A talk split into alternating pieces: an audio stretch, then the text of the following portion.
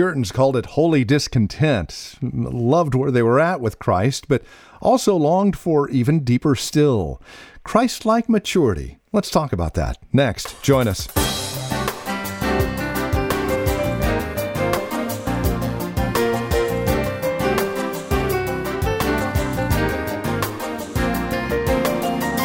Welcome to Truth for Today with Pastor Phil Howard, the ministry born out of Valley Bible Church here in Hercules.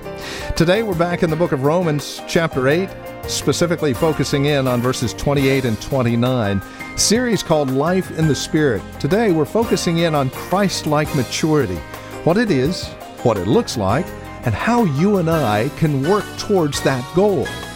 Please join us, a very encouraging look at the sanctifying process in the life of a believer. Here is our teacher and pastor with today's edition of Truth for Today Now. God is in the business of changing you and I into his image in the realm of how we think about ourselves. Two, uh, it's in the realm of our will. He wants to change our will. Uh, and it would go this way uh, Christ said, I've come not to do my will, but the will of my Father. He said in Hebrews 5 9 that though he were a son, he learned obedience by the things he suffered. What is God trying to teach all of us? Just to do it his way. Now, how do you know God's will? Well, this is the clearest way. Um, you can pray all day about some things. God, show me your will. You know, what color should we do the carpets? You won't get a word from heaven on that. Let her pick them. You know, let me just save you some time. Let her pick them. Uh, stay out of the kitchen. Let her take care of the house. You just pay for it. There's some things you've got to know God will give you the wisdom to just let others do, and you'll be ahead. Where God has been explicit, do this, don't do that, this is the path, it's clear. God's will is not ambiguous. Some things we need wisdom, what kind of car to buy, those, but things that really matter to God ultimately, He has revealed. And it's a wonderful thing, you know in your own heart, if God's gotten you to the place that He's taught you, I'm not living for my will anymore. I'm living for the will of another. So that when you pray, as Jesus taught us to pray, Our Father which art in heaven, hallowed be thy name. Thy kingdom come, thy will be done. And that ought to be a part of our daily prayer routine. Thy will be done. Is that your focus. That's what God wants you to. Are you living for your will or my will? Whose will are you surrendered to? Now, you read all the way through John. I did not come to do my will, but the will of the Father of the one who sent me. I'm doing his will. I don't do anything. I don't even feed myself after 40 days in the wilderness when I'm being tempted to turn stones to bread. I will not feed myself, even though I fasted 40 days and I'm being buffeted by demons. I will not make bread out of stones if this is not the will of my Father. That was the test. I am in the will of God. I've been driven to the wilderness by the Spirit in the will of God, and God has not sent me down here to meet my own needs. I'll wait. And after he resisted the temptation, God sent angels to feed him. The test in your life is not whether God can meet your needs and feed, feed you, as it were, from heaven. It's whose will are you living for? Do it God's way. He's conforming me, He's conforming you. Do my will. Think of this. What would you do in Gethsemane? I've prayed, all my disciples are asleep. I'm here alone. Such agony is overtaxing my body so that I'm sweating as though it were great drops of blood. I see the cross. I see the betrayal. I see the uh, abandonment of God on the tree. And I am wrestling with this assignment. Nevertheless, not my will, but thy will be done. Would you serve God if you lost everything? You got any conditions on God? A favorite line I hear around here every once in a while well, I'm mad at God right now. Oh, the obstinates of it. And I've done it, I know it. I, I, could write you a book on it. But the obstinates of the clay getting mad at the Creator. As though I'm entitled to be mad at Him who created me. For whose will will you live? He said He's conforming us to the mind of Christ, to the likeness of Christ. For Christ lived for His Father's will, not His own. We need to ask ourselves whose will gets us up in the morning? What keeps us putting in all these hours? Is it the will of the company or the will of God? Well, he goes on. I don't have time to look at them. I'll just give you the verses. 1 Peter 2 and 1 Peter 4, Peter said, God will conform you so that you'll learn to suffer and submit like Jesus Christ. That, uh, see, and he gives this deal suffer for doing the right. Isn't it a joy when once in your life you suffered finally for doing something right? You know, if you stole something, you got caught, and you went to jail, you're not suffering for Jesus. You just, uh, you're suffering because you're a poor thief. You got caught. Don't blame that on God. But when you suffer in the path of obedience, in the will of God, and suffering comes, and hardship comes, Christ has left us an example not to get angry at God, not to write off people, but to surrender yourself to the will of God, even when there's adversity in your life. It's a hard thing to suffer in the will of God in the Spirit of Jesus. Because pride, anger, uh, self entitlement, uh, see, self pity is the opposite of pride, but they're both pride. Pride is arrogant, self pity is pride in reverse. I'm too worthy to have been allowed to suffer this because I am somebody you know. Why are you better than anybody else? I'm proud. None of us think we deserve anything but a promotion. Our human nature always thinks going up is our destiny. But what if God allows you to be sold out by your brothers? What if you are down there in a pit in Egypt? What if you're over here like Christ, suffering in the will of God, going to the cross, but I'm silent like a lamb before the shearers? I will not curse God, I will not give threats. You remember Peter cuts off the servant's ear, and Jesus says, Put your sword away. I didn't come to fight physically. I could call 12 legions of angels. I can get out of this. I'm not stuck in the will of God, I'm submitting in it. And I've often thought if Christ was on the cross, but he had this kind of not just wreathing, but he's saying, Man, I want to get out of this. What did doing the will of God? I got myself into a mess. If I can just get off the cross. No, no, would it not destroy it? But you see him on the cross saying, this is your will, Father. You and I already knew this plan way back before the foundations of the world. I've been slain in your mind before you ever made the physical created world.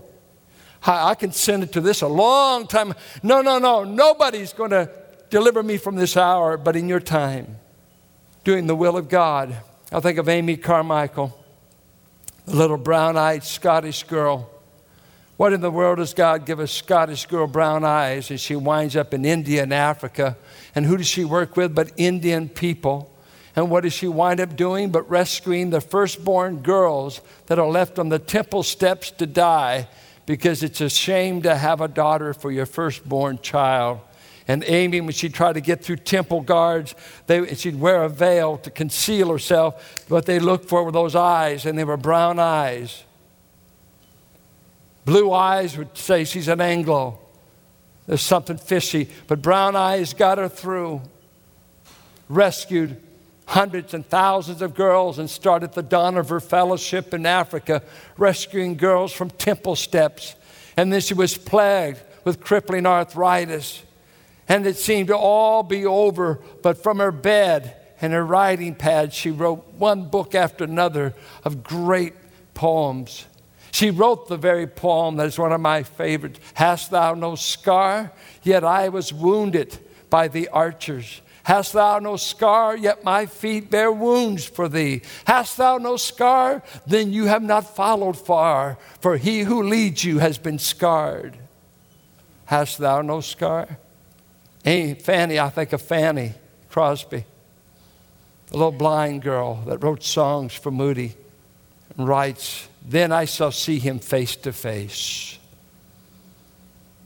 I want to tell you, none of us want to suffer. But it's amazing what God does in our character in the midst of suffering. And we find out more about our suffering and about our heart. He said in Deuteronomy 8, He tested them in the wilderness to show them what was in their heart. You can do good as long as everything's going your way and the money's coming in and this is going this way. But God in the crucible, Peter says, 1 Peter 2 and 4, that don't think it's strange when God turns up temperature to refine the dross. He's conforming you, making you into something you can't imagine. Um, I'm going to just use one other verse and close with Ephesians. God is in the business of transforming you from a selfish person to a lover. And he said that in John 13. I have left you an example on how to love. I've shown you the full extent of my love in this upper room the night before my death. I've stooped, I've taken off uh, the outer garment, I've girded the towel, I've washed the feet of men that will all betray me or abandon me this night. Judas has already left the room. Eventually, he leaves. Uh, and then uh, Peter, I will not deny you, you will. And all of them did. Come to see all pledged loyalty by you is a farce. There's not a loyal person in this church apart from the enabling grace of God. You yourself are pictured in Peter. He's as strong temperamentally as anyone here, and your faithfulness to God is that dependable unless God sustains you.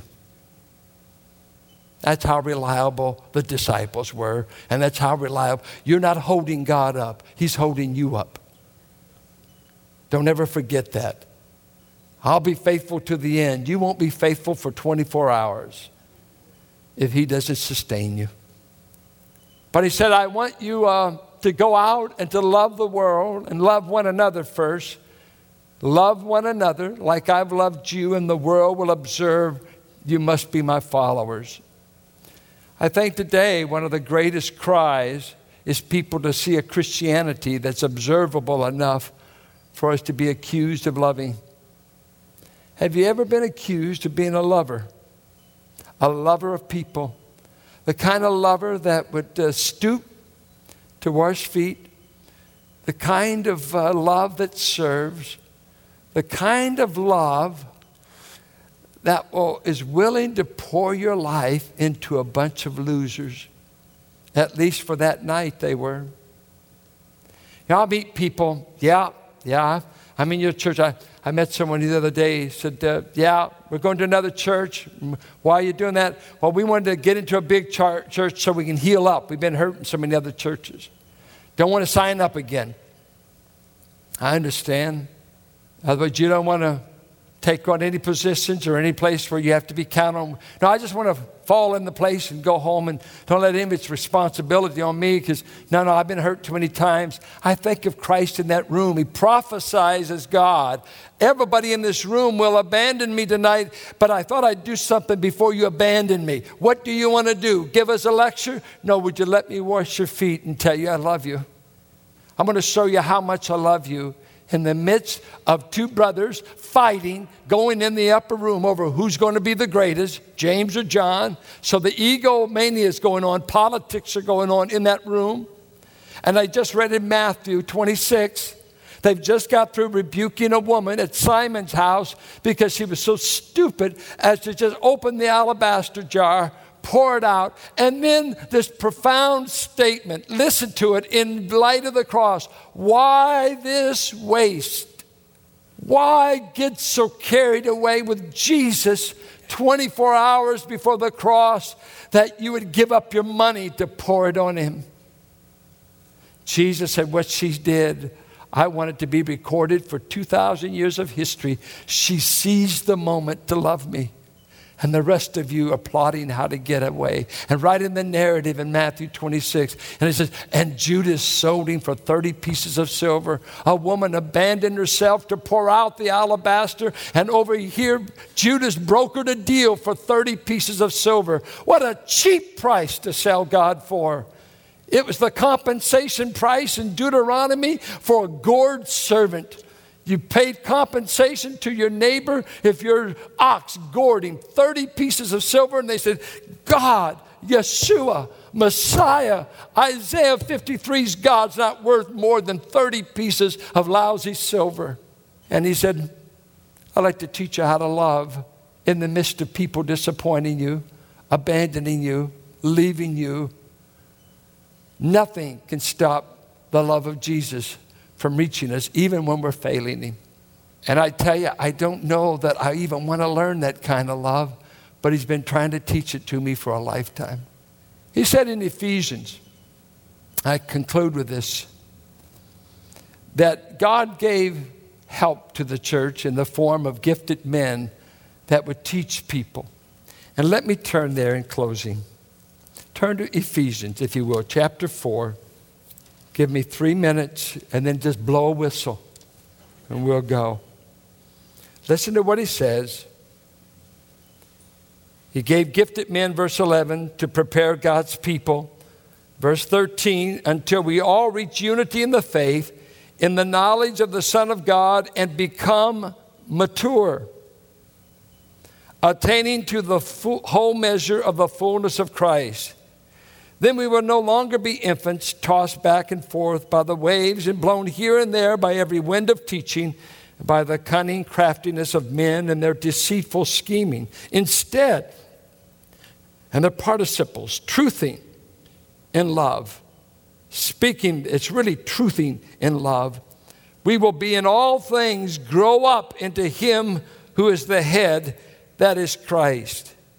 From Him, the whole body, joined and held together by every supporting ligament, grows and builds itself up in love as each part does its part.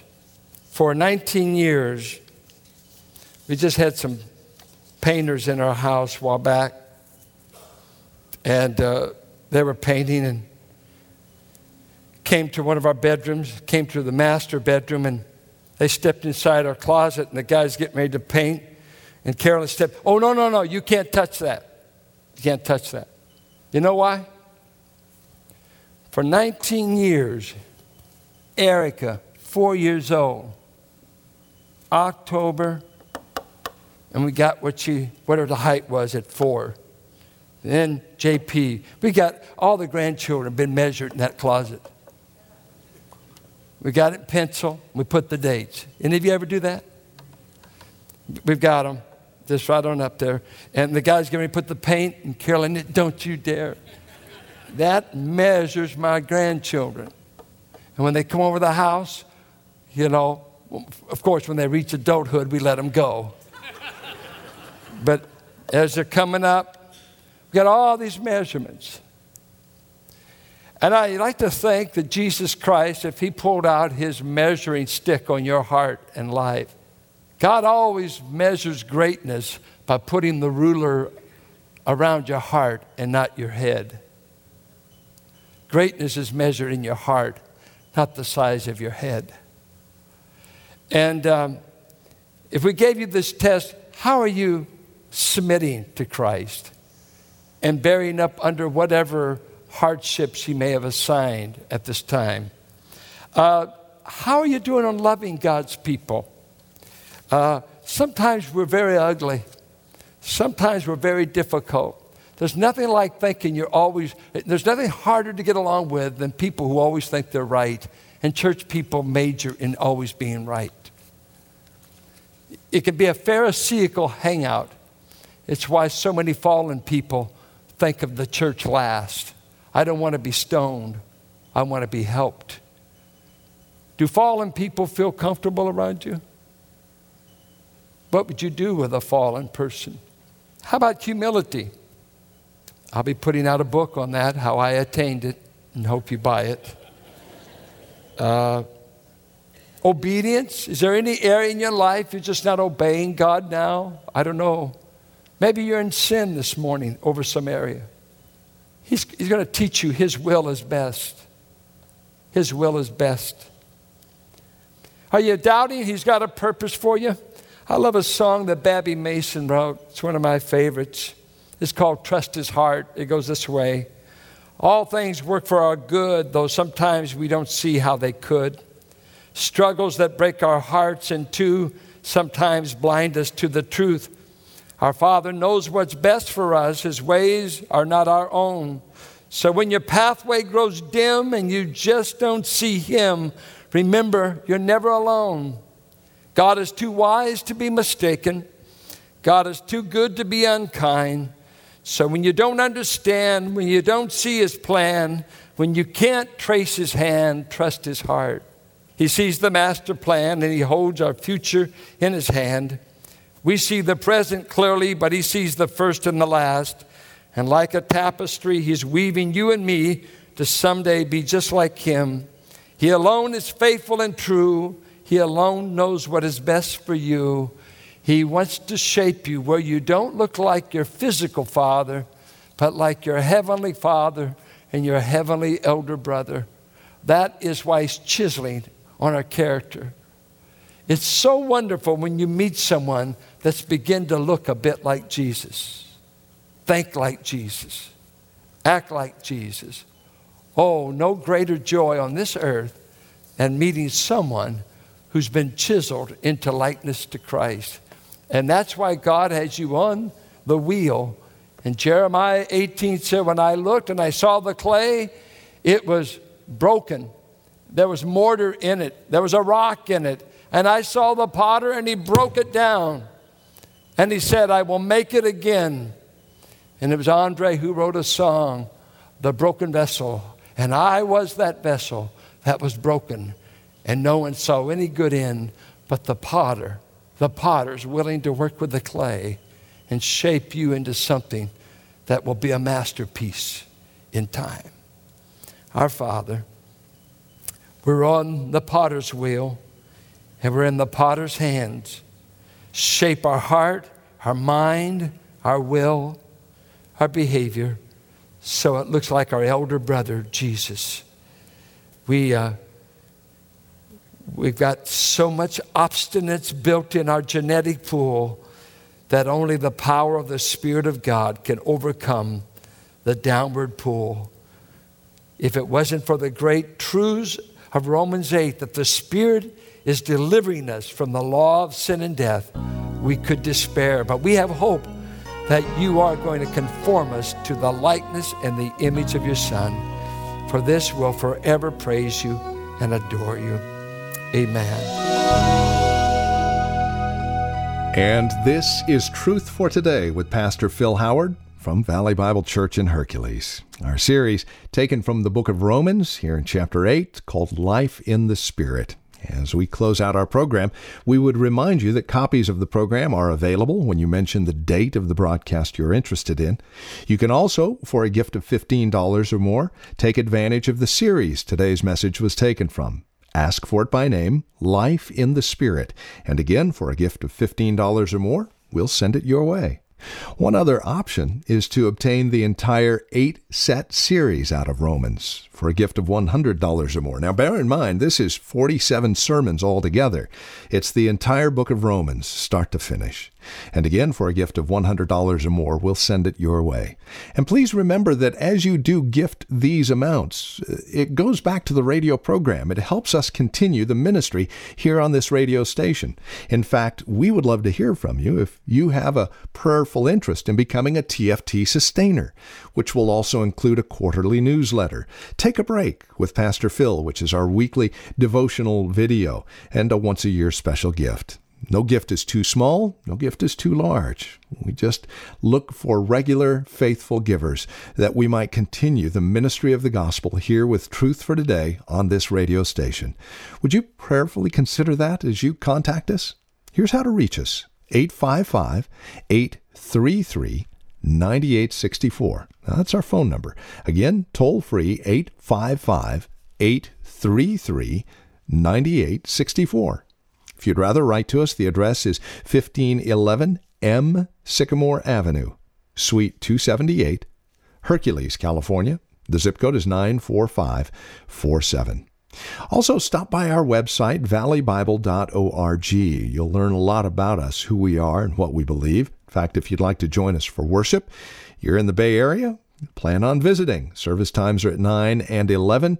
Directions and more information again at valleybible.org. You can also find us on Facebook. All you need to do is get to the Google search in Facebook and look for Truth for Today Radio. And there we are. Please like the page and keep up to date with all that's happening here at Truth for Today. And then come back and join us next time for another broadcast of Truth for Today with Pastor Phil Howard.